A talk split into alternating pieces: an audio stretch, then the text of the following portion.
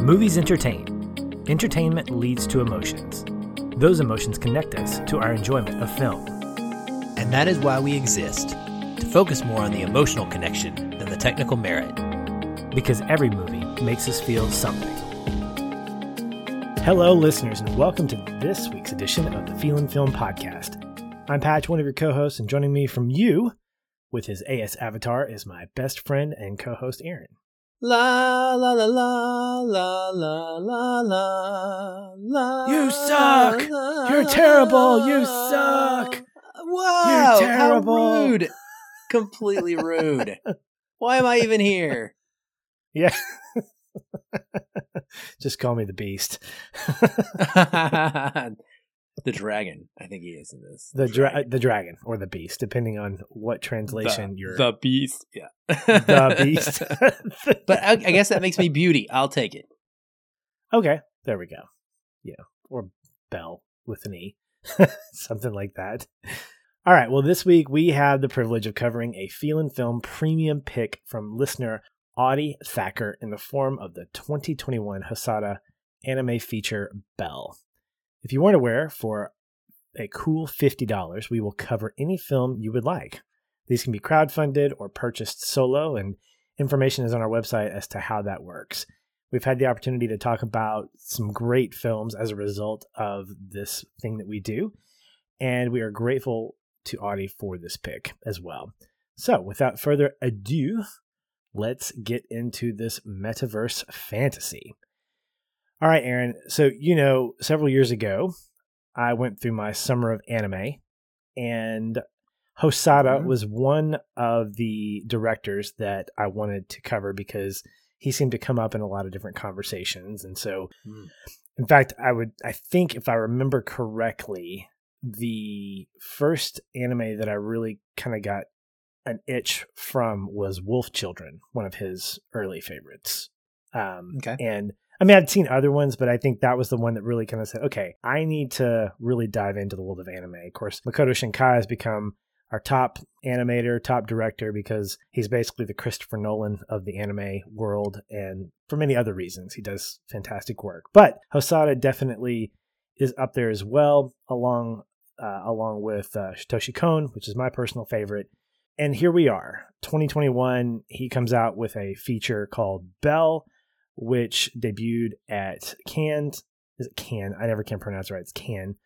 And Yeah, can or con, either one, but not Con- cans. Con! No S. No S. no, no, no, no S. Oh. Sorry. he lost it.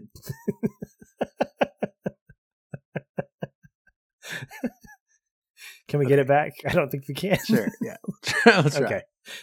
anyway, so this movie filled, fil- uh, debuted at Cannes and it received a 14 minute standing ovation. Now, look, I admit I did some research. I wanted to see what the whole hubbub was about. And it turns out this was not the only movie. This has not been the only movie that got a long standing ovation. In fact, it's, I mean, 14 minutes is a long time, but it pales in comparison to 22 minutes that another film had gotten. But nonetheless, 14 minutes, that's at least 13 minutes and 52 seconds longer than any short film that I've come up with. So it's got some chops. And it got me thinking about, from your perspective as a fan of film in general and specifically anime, what do you think stands out for you that would warrant the kind of praise that a movie like this has gotten? A 14 minute ovation? Nothing. Absolutely nothing. There literally is no movie on this planet. So I have, a, I have an aversion to this. First of all, I don't even like people clapping in a movie theater. I think it's ridiculous. I, I get that people want to show that they're enjoying something or that they, uh, you know, they're trying to express gratitude in a sense. But like in a movie theater, to me, it's just nonsensical because there is no one there. there is no person who was involved in making that picture in front of. Now, at Cannes or at a film festival like Sundance that I just came from when I went to my first ever like series of world premieres with audience members right there in the same room as the stars, the directors of these movies, right? I I've talked about this on my Sundance episodes. I sat and watched a movie with Emilia Clarke directly in front of me. I watched a movie with Tessa Thompson directly in front of me. It, it's a different vibe. And so there were some standing ovations briefly. Obviously, nothing to the length of anywhere close to 14 minutes. Now, here's why I think it's silly. I think that in this setting, it is acceptable because the cast and the creators of the film are there and you are showing gratitude and praise for something that you found to be a, a gr- good work of art or you were moved by or whatever the reason was you liked it. The thing is that i feel like this is such like a social construct because depending on who starts it once this thing gets going it's almost like a it's like a not a game but it, it it's it's kind of scary for people because you don't want to be the person to stop it because then there's this unseen and un untalked about like sense of shame that you you feel internally because you were the one who wasn't on board. And I, I felt this because i've seen it when when people are standing up and there's a pressure right? I mean i think we've all experienced this standing ovations. Yeah. i don't like doing it patrick. I don't like standing up for crap. I, I don't always do it. I don't, you know, there's just, but when everybody starts standing up around you, what do you do? Just sit there in your seat and you're like, you know, I didn't really like the movie. I'm just going to sit here. And there's thousands of people standing up around you just clapping and going nuts. No, you're going to stand up and you're going to act the part. You're going to fake it until you make it, right? You're going to barely like clap or whatever because you don't want to look awkward and, and weird. And so I think that it has nothing to do with the quality of the movies. Like I've looked through the list of what got what at Cannes as far as the length of standing ovations. I mean, some of them are terrible as far as like critically acclaimed or their Rotten Tomatoes. They're not all widely beloved movies. That being said, I can understand why something like Belle would actually generate a standing ovation as opposed to some of the other movies that can that did simply because this is the type of movie that is emotionally evocative and it makes you feel something. And so when you're done and the movie is ending on a high on that absolute banger of an emotional song a million miles away, you are like flying and it's just kind of like your your heart is pumping and i think it just kind of wants to come out of you. And so that's why i think it happened for this particular movie. And maybe that's why it happened that long. I don't know why it happened that long. I still think it's i think it's insane. Yeah I, just go to the bathroom. I don't know. T- take a break. I can't seriously imagine that's raw. Just, can you imagine? I can't i just I, I can't i can't picture myself clapping for 14 minutes at anything. I mean there are things that are worthy of an applause there are concerts that I've been to, both rock concerts and classical, that have absolutely floored me. And at some point, you stop clapping because either an encore is happening or they turn the house lights up because there's a there's a sense of absurdity that comes from clapping that long like it becomes redundant. It's like when you have a romantic meal and you've decided to bring your significant other uh, make a big meal at your house and you can afford the string quartet that will play. And for the first five minutes, like it's amazing and romantic. But then after a while, it's just four guys standing there watching you eat. And so I feel like when it comes to an applause like this, I understand the sentiment behind it and the value that's trying to be placed on, hey, the longer we clap, there's a sense of the more important this movie is because nobody's going to clap like this for Top Gun Maverick. Nobody's going to clap for Jurassic Park or movies that really do stand the test of cinematic time. Like 10 years from now, are people going to be talking about Bowling for Columbine? Yeah, in some regard, but not because of the standing ovation it got, but because of the controversy and the guy behind it. Michael Moore, as an icon, as a director, as a pundit, is the reason why people remember his films it's not that Bowling for Columbine did something spectacular. I think it was one of the ones that got a long-standing ovation. I don't think Belle is a movie that deserves that kind of criticism and that nobody's going to remember it. I think it's exactly what you said in that it emotionally manipulates you, and that's okay. That is completely fine. In fact, that's almost like warranted. When you walk into a movie theater, if you're not emotionally manipulated, somebody's doing it wrong. because when you walk out going, eh, okay, yeah, or I see the fakeness of that, or I see what they were trying to do. Man, that's a that's cynical, but in some regard, that's also kind of on the nose because that means that your storytellers aren't telling their story in a way that's going to hit you right in the heart in some way, shape, or form. I watched this movie, and I know HBO Max has this interesting way that you can watch either, not both, but either the Japanese version when you start it or the English version. Of course, I'm going to opt for the English. And when you open up with the music that we have, it is like, whoa, I'm in for something here. I'm in for something pretty special. I think that Makoto Shinkai's Your Name does the same thing with Wad Rimps. Uh, Rad Wimps, not Wad Rimps, sorry. Got the W and the R mixed up, but Rad Wimps. and the, the music that. It's like a Princess yeah, Bride. Wad, oh, Mowage. Wad Wimps. it's what brings it's us together. from Werewitch, yeah. With, with anime, anime. anyway. But I can see how a movie like this does something so evocative to a person because of the way in which we see Belle depicted or Suzu in, in inside U and all the things that sort of culminate to the third act which i feel like it's got some i won't say it has problems. I had some issues with it but it wasn't enough to take away from that feeling that you walk away with going man that was powerful. My challenge in walking away from a movie that I said that was powerful is that I couldn't pinpoint why. I felt deep things, I felt a lot of things, but after watching it, I couldn't quite thread those feelings together to say, this is why. And I think a really great movie allows me to feel that kind of stuff. And then within probably the first 24 hours, thread those feelings together so that I can say, man, I want to feel that again. So when I watch Sing Street, the reason why I want to watch it again immediately afterwards is because I can process at least two or three big ideas that are connectable to the feelings that I was experiencing. And then I'm like, great. It's like riding a roller coaster.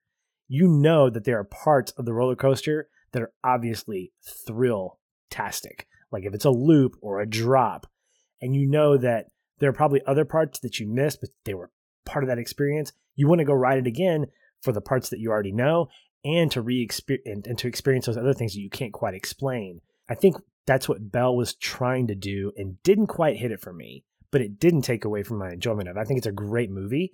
There were just parts of it that I think felt a little uneven. And then when we finally get to the, I was like, what am I about? and so I couldn't give it a standing ovation. I could give it a good thumbs up and I could say, great job. I don't quite know what to feel, but maybe a second viewing will help me with that. And and that's what I want to do. I definitely want to revisit it at some point independent of the podcast to be able to sort of know what's coming up, know how to kind of process certain things, and then maybe it'll have kind of a, a better flavor the second time around for me. Yeah, I mean, it, definitely had a better for me experience second time around. I can tell you that. I mean, I haven't seen it since it came out two years ago now. I had meant to, but I had always wanted to go back and revisit it in the English language because, like you, I just enjoy it and I follow it more that way. It's that simple. And so, as long as the dub is high quality, and let's be real, like when we're talking about these major animated films, the dubs are high quality. They have great voice talent, they're good. And I like specifically in a musical anime, being able to sing along with the songs. I mean, I'm sorry if somebody out there finds that bothersome. That's your own problem. you deal with it. Who cares what I do, honestly? like, you watch it your way, I'll watch it mine. It's great to have choices. And I'm glad that HBO Max is carrying both the English dub and the original. But I like to be able to sing these songs as I'm watching along, especially in future viewings, right? And I connect with it more when I can hear and see those lyrics in my own words, even if they sound great in Japanese, which they do. I mean, it, there's no problem. I enjoyed the movie just fine when I watched it that way. But it is a really interesting slamming together of ideas. And this is a very Hosoda thing. Yeah. Is the way that he he takes fantastical elements, he takes technological elements slash sci-fi in everything except the Wolf Children, which I still think is his best film, by the way. Uh, but everything else, like Summer Agreed. Wars and The Girl Who Leapt Through Time, which also very good. But he's a really good director. I like a lot of his stuff.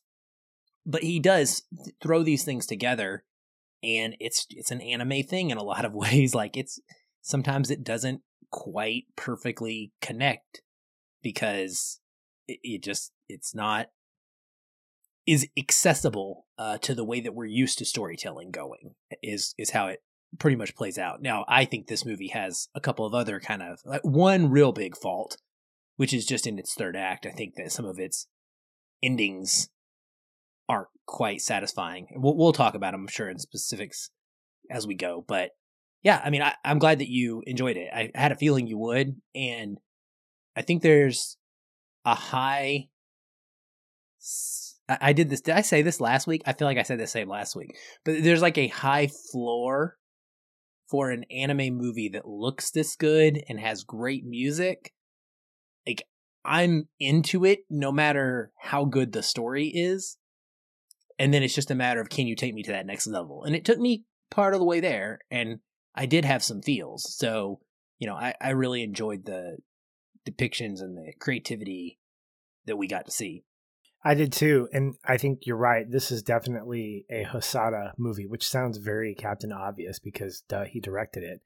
But it's really nice to be able to have a footprint filmography that you can step into in order to have that familiarity. So when I watch The Girl Who Leapt Through Time, or when I I watch any of these other ones, Wolf Children, there are themes and there are ideas that live in all of these movies. And those themes are things that I can definitely appreciate, I can definitely enjoy. Like there are some movies out there that directors always go to specific themes and I'm like I really don't want to go back into that world of that particular idea.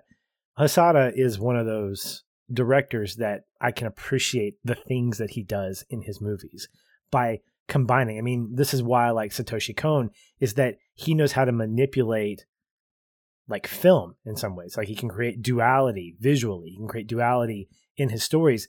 I think Hosoda is able to balance the real and the surreal in a way that feels very approachable to his audience. I was talking to a coworker of mine about anime in general, and she is not a fan of Studio Ghibli, like at all.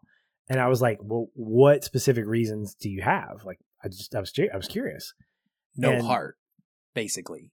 You know, like is it the Tin Man? The Tin Man that doesn't yeah, have a heart? I heard, I think I yeah, she's a Tin she's a tin yeah. tin woman.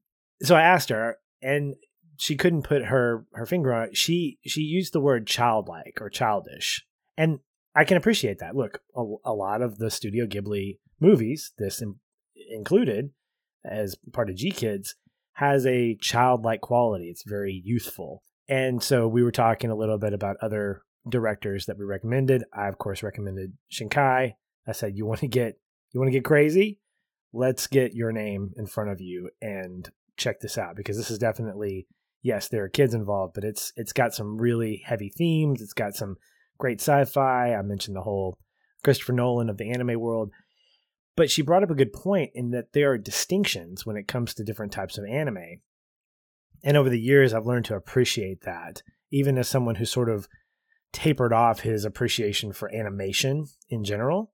Like I can appreciate Laika Studios because I love the concept of stop motion and I think it's just a spectacular art form. And so when I watch anime and I see Hosoda's name, there's a good that familiarity really helps me appreciate what I'm about to experience. I think I was surprised more than anything else, Aaron, at how beautiful this was. Because anytime I think about anime that I like, it's going to be Shinkai. Like Shinkai is going to be the standard, and everything else is sort of like third, fourth, fifth place. Because like I don't think anything can hold the candle even to second place. But I think Hosoda comes close because it looks really good. So when you step into you and you see this world that is completely defined differently than just the internet or virtual world, it has a distinction that allows me to just sort of throw away any conventional definitions that I might have or any contri- contrivances, I think might be the word. Um, the closest thing I could think of was the Oasis from Ready Player One. This is the closest you could get for me to understand the world that you was. But then you add another element to it, which is n- not only that you have an avatar, but that you have an avatar that reflects parts of yourself, biometrics of who you are that live inside this world. And it's almost like there's this contradiction because it's like a piece of you is in there, but it's also promoted as a place to reinvent yourself, to create a brand new you. And I love that concept. And I think if you'd had a different animator, if you had a different director at the wheel, I don't know if this would have been as appealing to watch these scenes inside you, especially like when you see that big old whale with the speakers. I'm like, dude, that's amazing.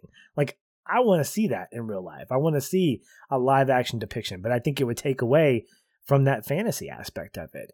And I think that's for me what initially drew me into the movie was this concept not only the concept of you but also the visualization of how it's depicted according to the rules that the voiceover sets up in terms of like it's you but it's a new you and you're an AS and you could be anything you want but it's not like oh well, I'm a football player here or I'm an actor or I'm this or that no it's just you're completely beyond the world of like conventional roles and I think there's I, I like the untetheredness of that idea and how you present it yeah, I mean, I agree. I think that the depiction is really interesting and conceptually it's more interesting that it is deep. I don't think that there's like much beyond the surface level of what we see here and that's part of I think what keeps me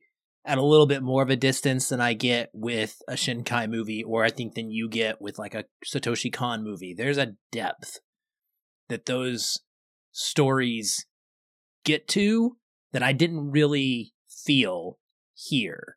It's it's more of a of a surface layer thing where it's like, oh, this is a really interesting visualization of like a VR kind of avatar world. But you just said it. We've seen it before. I mean, yeah, it looks really cool.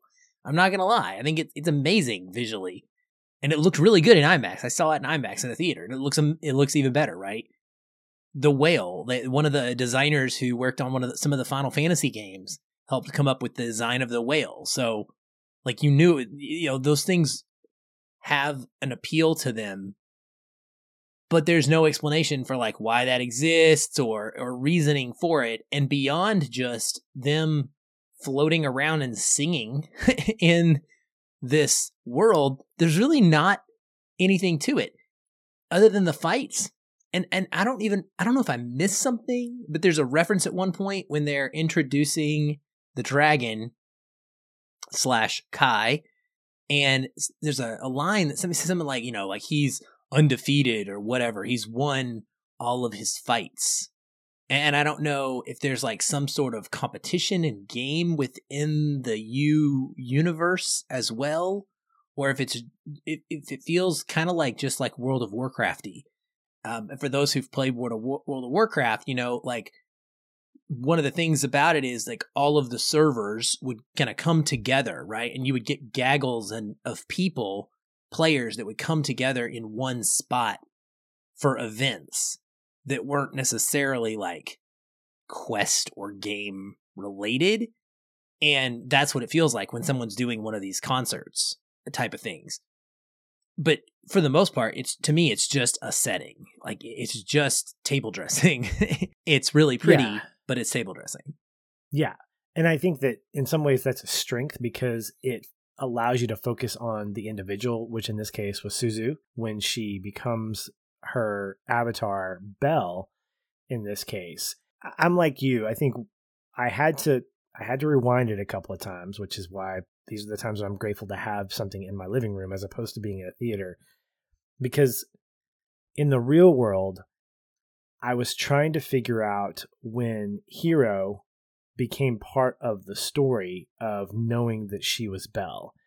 There was this Hosoda didn't really do a great job of sh- giving us a distinction of when we were in the past versus when we were in the present. So we start what I believe we're in the quote present where she has established her avatar Belle because she's looking at her phone and she sees all the stuff and then she goes to school and they're kind of talking and they see I think it's is it Ruka maybe the the band leader and Hiro is being snarky and she's like stop talking so we get the real world stuff sort of good exposition of of Suzu and the world that she lives in, the friends that she has, the relationships. And then there's a line that says, but there was also something else that happened when I was younger.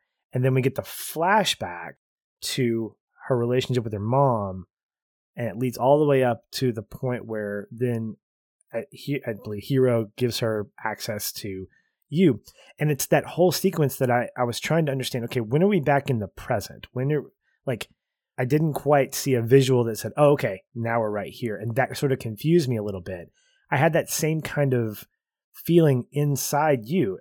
It was beautiful, but I think the best parts worked when we were just focused on her and not that you needed to be about her, but it became a stage, literally and figuratively. And when you input these other things, when you bring in the beast, when you bring in Angel, and we bring in these soldiers that are going after him, now you start adding those lost type elements of mythology of like, wait, what's up with these guys?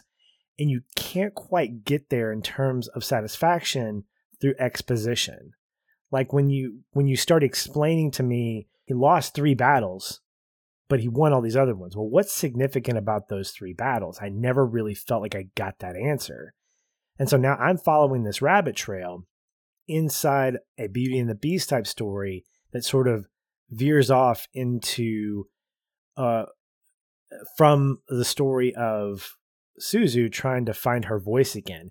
And it's those themes that I think have so much potential, but they almost fight with each other.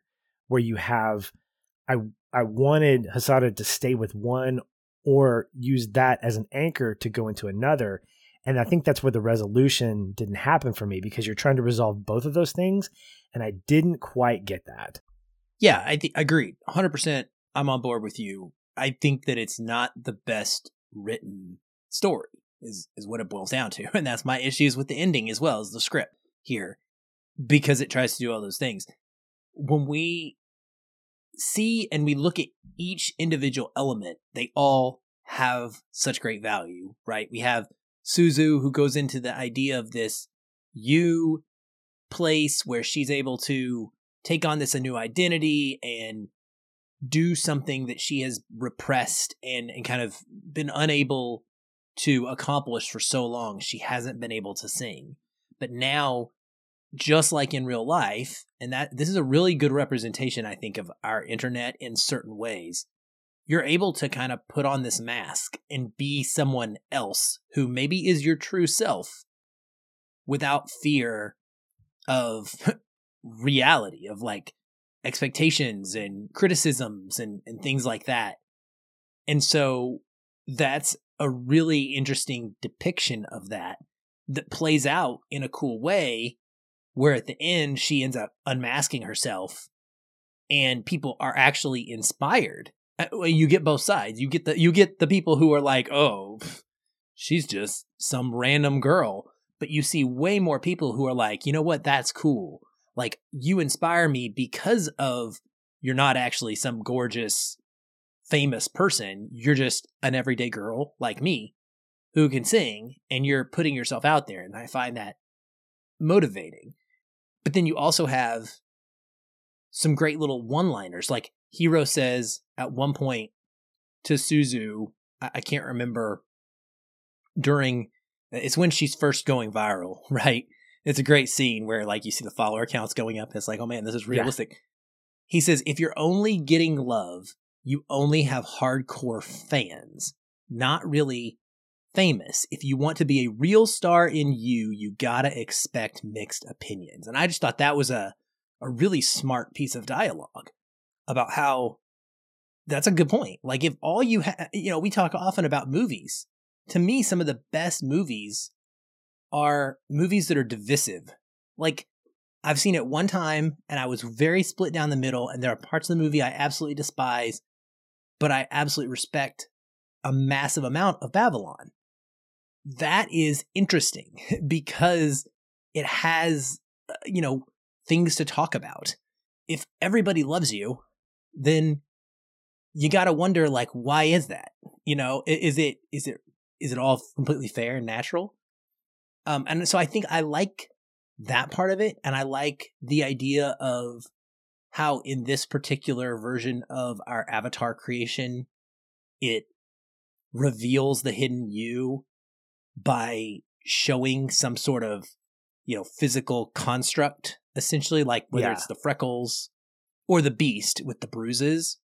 I found that fascinating as an idea undercooked but fascinating. And then i found the idea of justin fascinating but undercooked he comes in and all of a sudden he's he's like dude i don't know if you felt this but like he is just such it's so it feels so random to me for him to just suddenly be like hey i'm this guy and i'm on a mission because sponsors pay me and i want to unmask you because justice. What why? What? There's like no reason for him to want to do this other than he's getting paid to do this.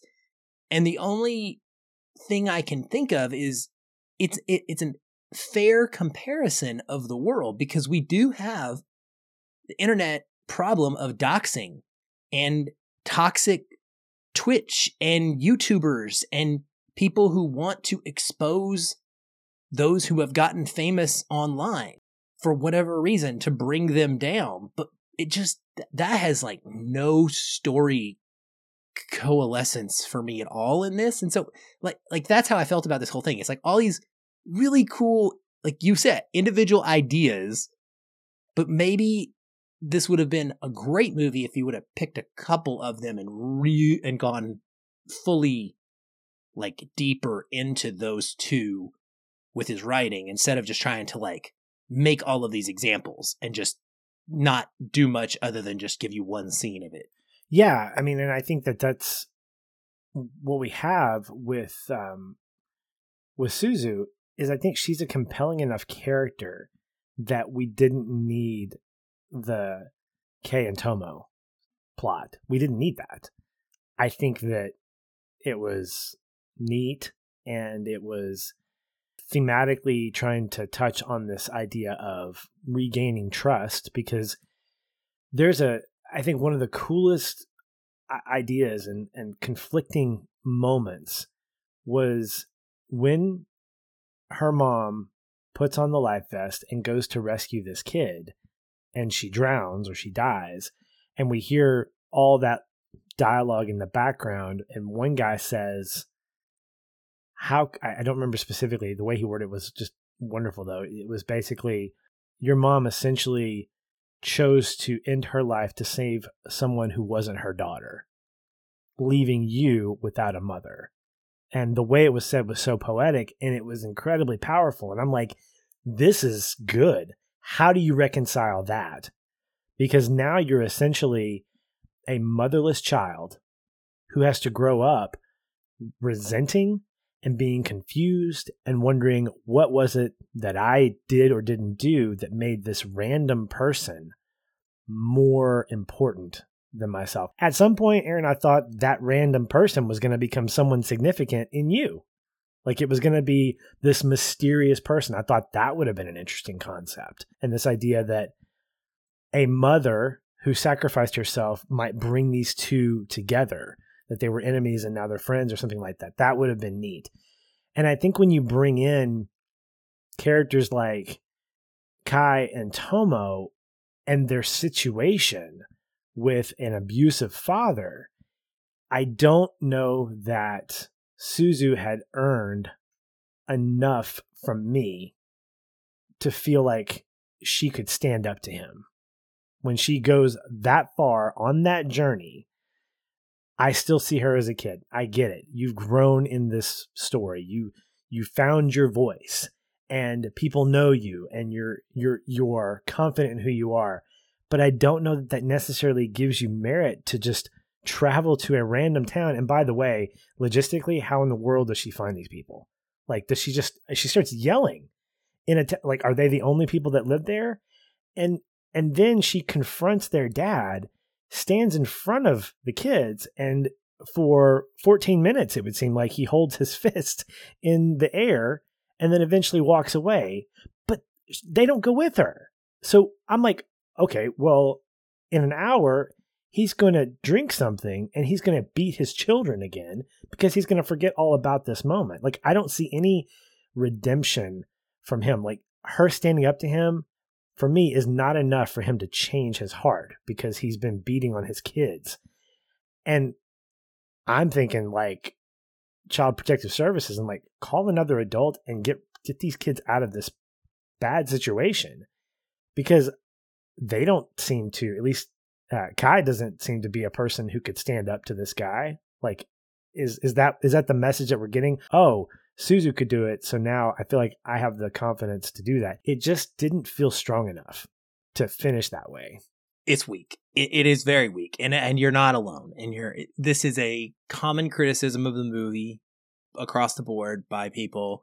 I was doing some Reddit homework just because I was looking for a couple of details. I wanted to confirm I was on the right track and I was thinking about things the right way. And I found entire Reddit posts of just hundreds of comments of people just, just angry at the way this movie ends.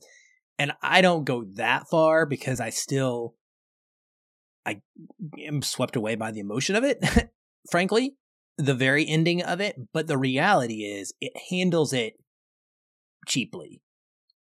It, especially when Suzu has people who are older than her and wiser than her that specifically say, No, let us go with you. We're going to go with you. And then she just says no. And they're like, Okay, good luck. I mean, I, there, there's no planet in which this is the, the right way to happen. This is not okay. There's nothing okay about this. And it, it's unrealistic. And it takes something that is supposed to be like a powerful strength moment for her, which is her I I think I think what the intent is is to kind of parallel what Suzu was doing with what her mom did.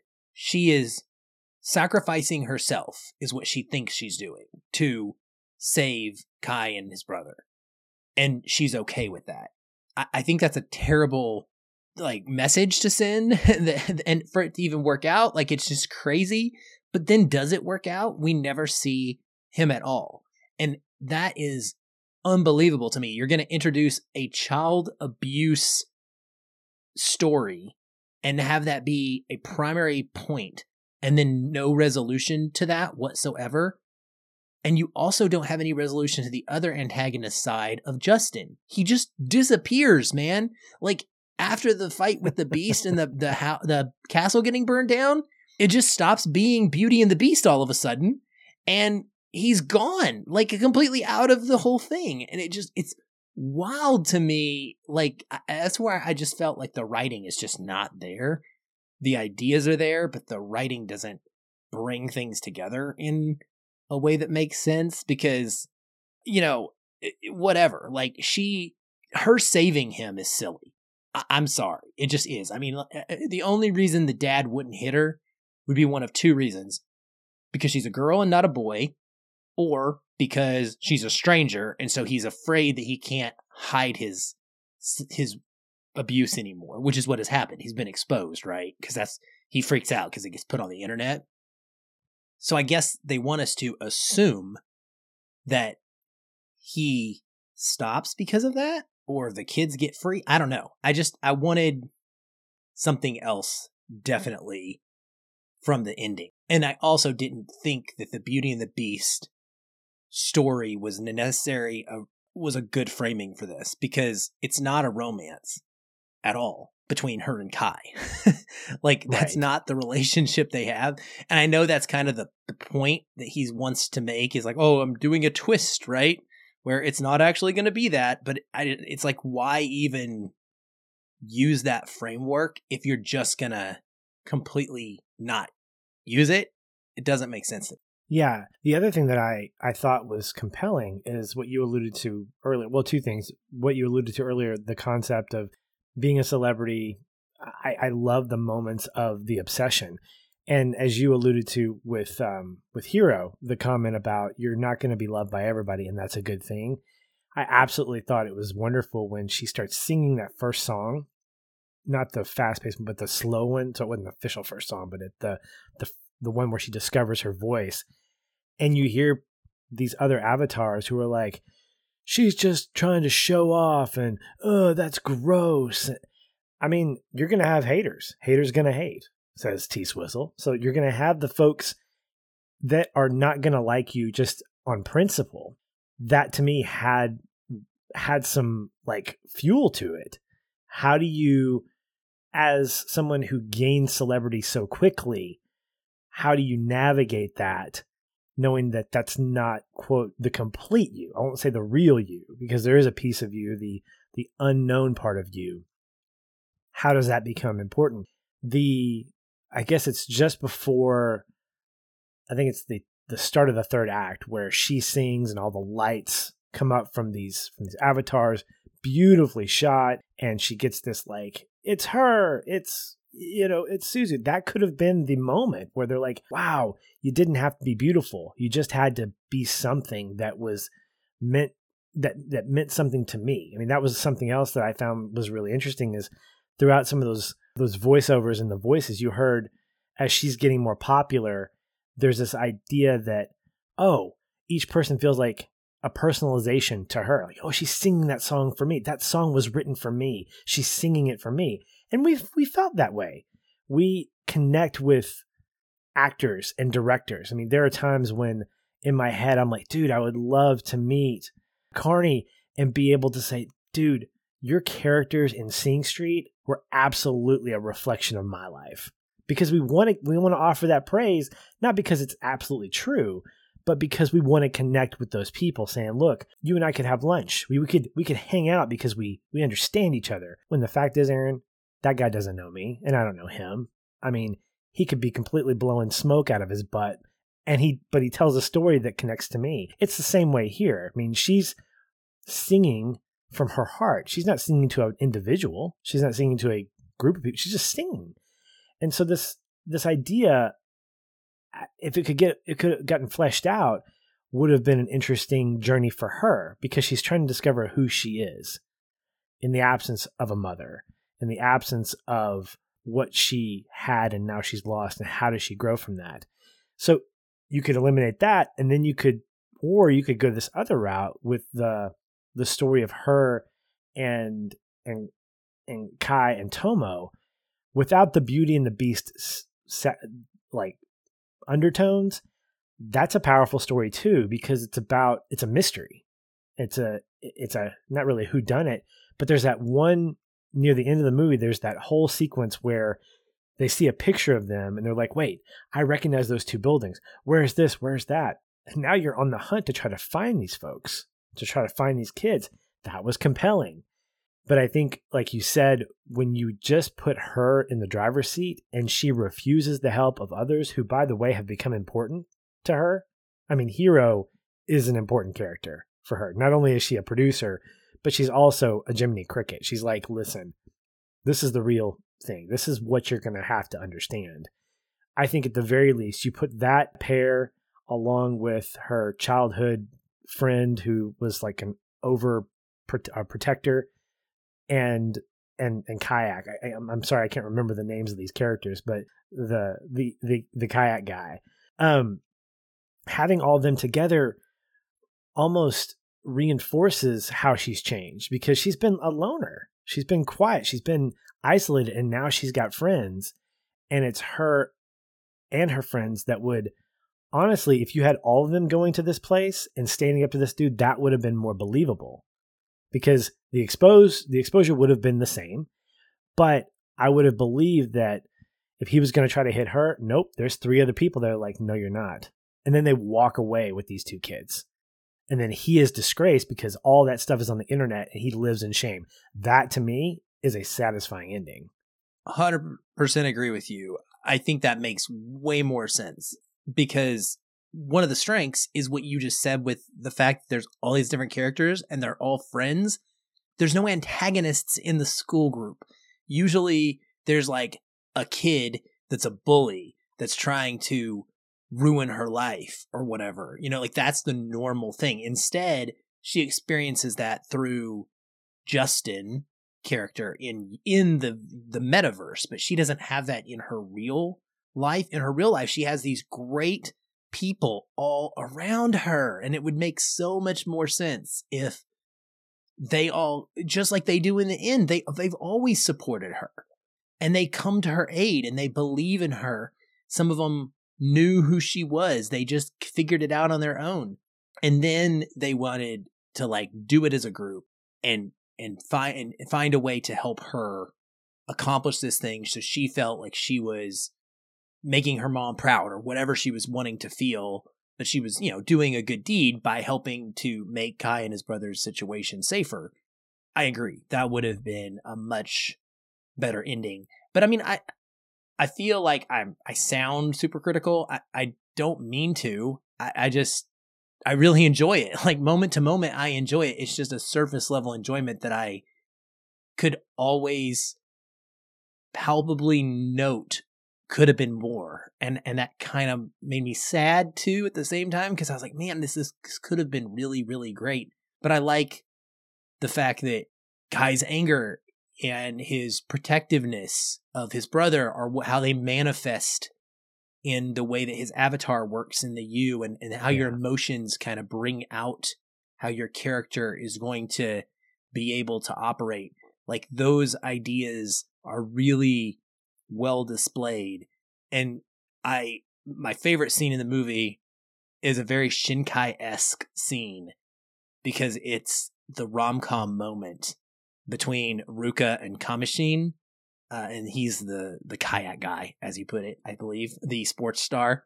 Thank and you. I appreciate that. It's when uh, it's when Suzu is hooking them up and playing matchmaker, and you this one amazing frame where Ruka is on the right side of the shot, and she is just doing the anime face of embarrassment, right? Where it's like super red, and she's got her head down in her hands because she is so embarrassed. Mm-hmm. And Kamishin like is walking in and out of the frame in very weird, awkward ways. On the left hand, he'll come in like he's gonna talk to her, and then he like runs away, and then he kind of walks back in carefully, and then he's like very nervously trying to get up there. And then they have the most adorably realistic kind of like meet cute moment where they talk to each other and kind of work their way to the point where they get it out that they like each other. I just that was such a phenomenally adorable, silly, charming, sweet scene. I love that one quite a bit.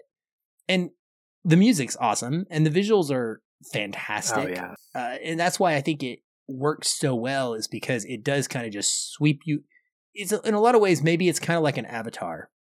And I'm not saying one for one comparison, but some people talk about Avatar in that you get swept away in the blockbusterness of it and just the production value. And so you're kind of more forgiving of what you might normally consider story shortcomings. That's how I feel about Belle on the anime front. Yeah, I mean, I think it's the sum of its parts don't quite make for the parts themselves. And I think about the fact that it feels like a really like a I don't know, like a good train ride or plane ride, a good trip that just kind of has a rough landing or parts that are like, oh, oh, a little turbulence here and there. I mean, it gets from beginning to middle to end. And I think that the pieces that we latch onto are the things that will be memorable. And for me, it's the music. I'm listening to the English dub or the English version, not the dub. I mean, it's, it's original songs re-recorded in English and I haven't listened to the original Japanese. I don't know that I want to because when I listen to the English version, all I can think of is Amy Lee from Evanescence and what a powerful voice she has. Like this takes me back to Bring Me to Life and without the heavy rock and roll like alternative, It is a magical voice. And I had my headphones in listening to this because I was listening to it, uh, watching it late at night, and I wanted to hear everything and not have the subtitles on, even with English. And it's so beautiful, just right in your ears.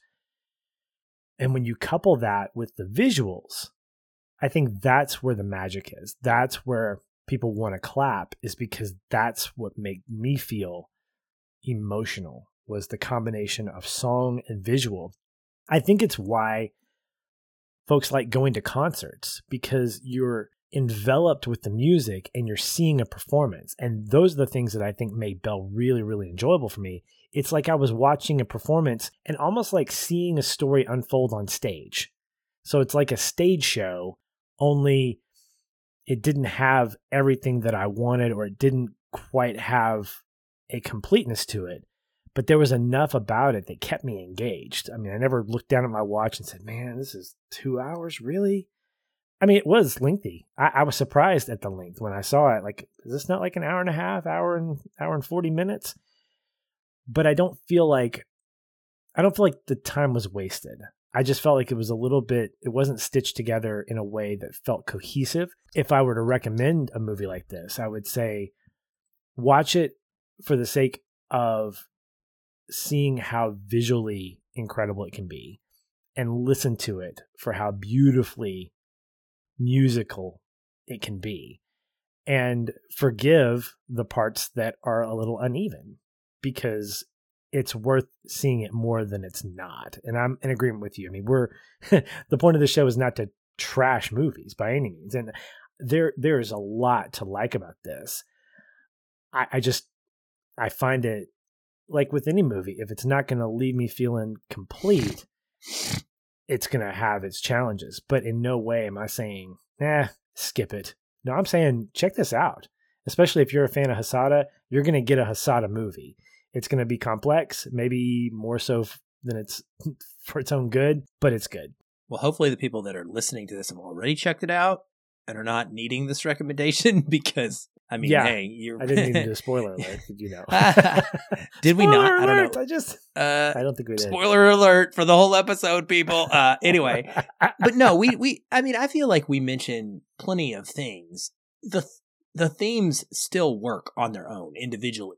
It is still a good representation of what it feels like for someone who has this depression and is able to break out of that in an online environment just because it doesn't perfectly come together. I think you said it really well there, so I don't want to belabor the point.